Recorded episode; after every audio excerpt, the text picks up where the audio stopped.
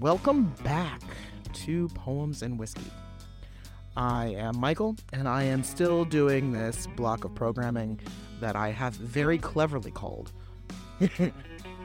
a month of third Wednesdays. Um, if you are new, hello, welcome. This is not like my usual programming. My usual programming is me, uh, metaphorically, internetally, sitting across from another creative, and uh, we talk about some navel gazing stuff on the show. We talk about creativity, we talk about how we got there, what it means to us, um, what our work is, people we love. Yeah, that's not happening right now. What's happening right now is I'm taking a break while I'm setting up for season two. Um, that'll be coming up next year. I'm currently taking uh, bookings for talking on the show. So if you're interested, now's a really good time to email me about it. These spots actually fill up pretty quick if uh, last year was anything to go by, which it probably isn't. So, welcome, welcome back, welcome everybody, welcome new people, welcome old people to Poems and Whiskey. Uh, all right, so I mean, it's been kind of weird these past couple weeks, to be honest. I recently had the opportunity to uh, speak to this um, PhD candidate in in a part of the world that I'm never going to see, and she was uh she's she's writing her paper on queerness and fairy tales, which um is right up my alley. For those of you uh for those of you who've heard me talk about this once or twice or too many times, I'll never learn to shut up. Um, but fairy tales are huge thing uh, in my life, and I actually didn't realize that until um, until recently. Um, which sounds very silly to say. I know, I know, I know. It's been right there the whole time, and I, I've just been taking it for granted. But if if it hasn't been poetry, it's been fairy tales. Fairy tales got there first. Well, it's interesting. I kind of look at fairy tales as a um, like it like dreams, like they speak in a dream language um, a universal sort of well, mm, well, universal-ish. Mm. sort of dream language, um, and I think uh, I think that they can be looked at less moral and more like uh, personal development, growth, etc., etc.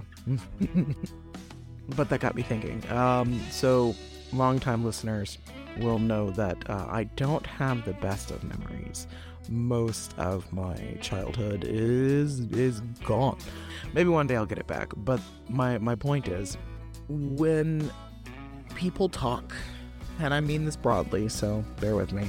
When people talk about uh, what they draw from when when they're writing things, they often mention their childhood, um, and it's a big thing, a big thing in poets. Um, I mean, all writers in general, but uh, people. There's this Mm. We talk about the harm of our childhoods. We talk about the beauty of our childhoods. Well, what if you don't have a childhood that you can remember, right?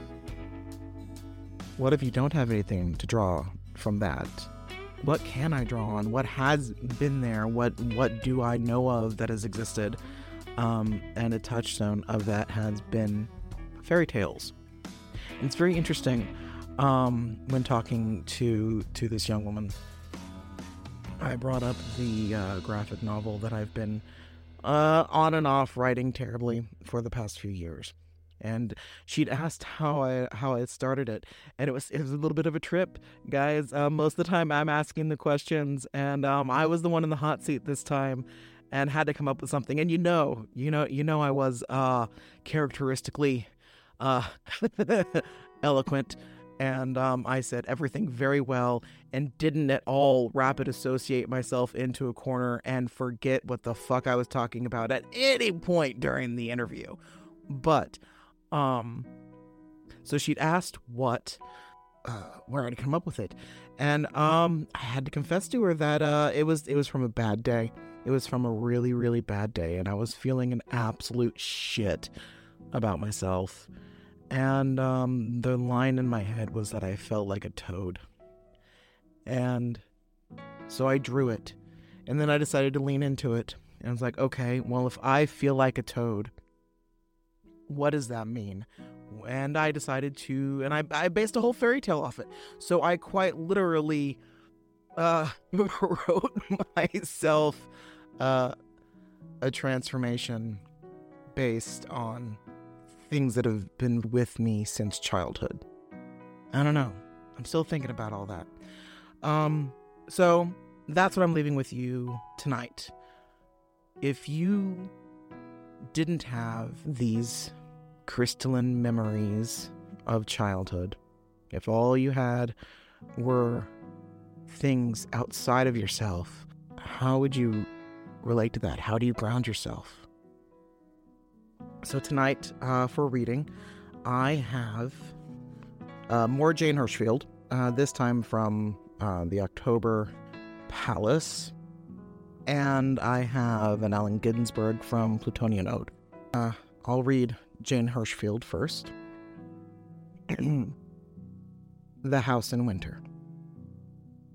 Here in the year's late tide wash, a corner cupboard suddenly wavers in the low flung sunlight. Cupboard never quite visible before.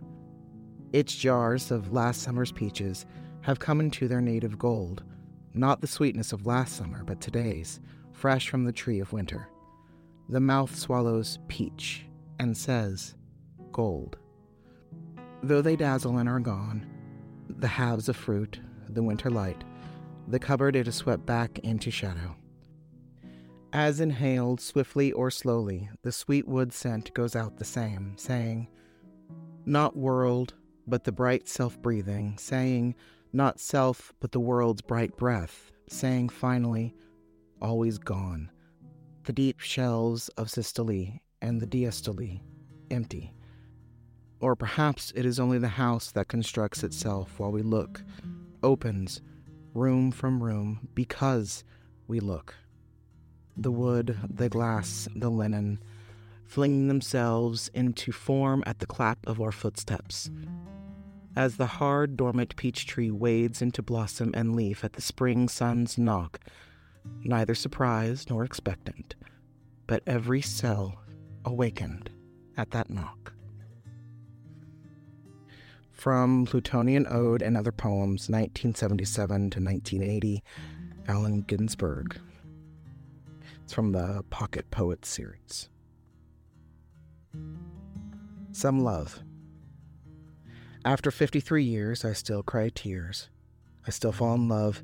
I still improve. My art with a kiss, my heart with bliss, my hands massage, kids from the garage, kids from the grave, kids who slave at study or labor still show me favor. How can I complain when love, like rain, falls all over the land, on my head and on my hand? On my breast, on my shoes, kisses arrive like foreign news. Mouths suck my cock, boys wish me good luck. How long can I last? Such love gone past, so much to come till I get dumb. Rarer and rarer, boys give me favor. Older and older, love gets bolder, sweeter and sweeter, wrinkled like water. My skin still trembles, my fingers nimble. And I'm going to tack this on here at the end instead of at the beginning, like I normally do. From the river to the sea. Free Palestine forever. Ceasefire. And you know I have the ocean of links below. I hope you guys are taking care of yourselves. All right, that's it. Oh, my lovely void folk. I will catch you in about two weeks. Until then, Stay safe. Take care. Cheers, y'all.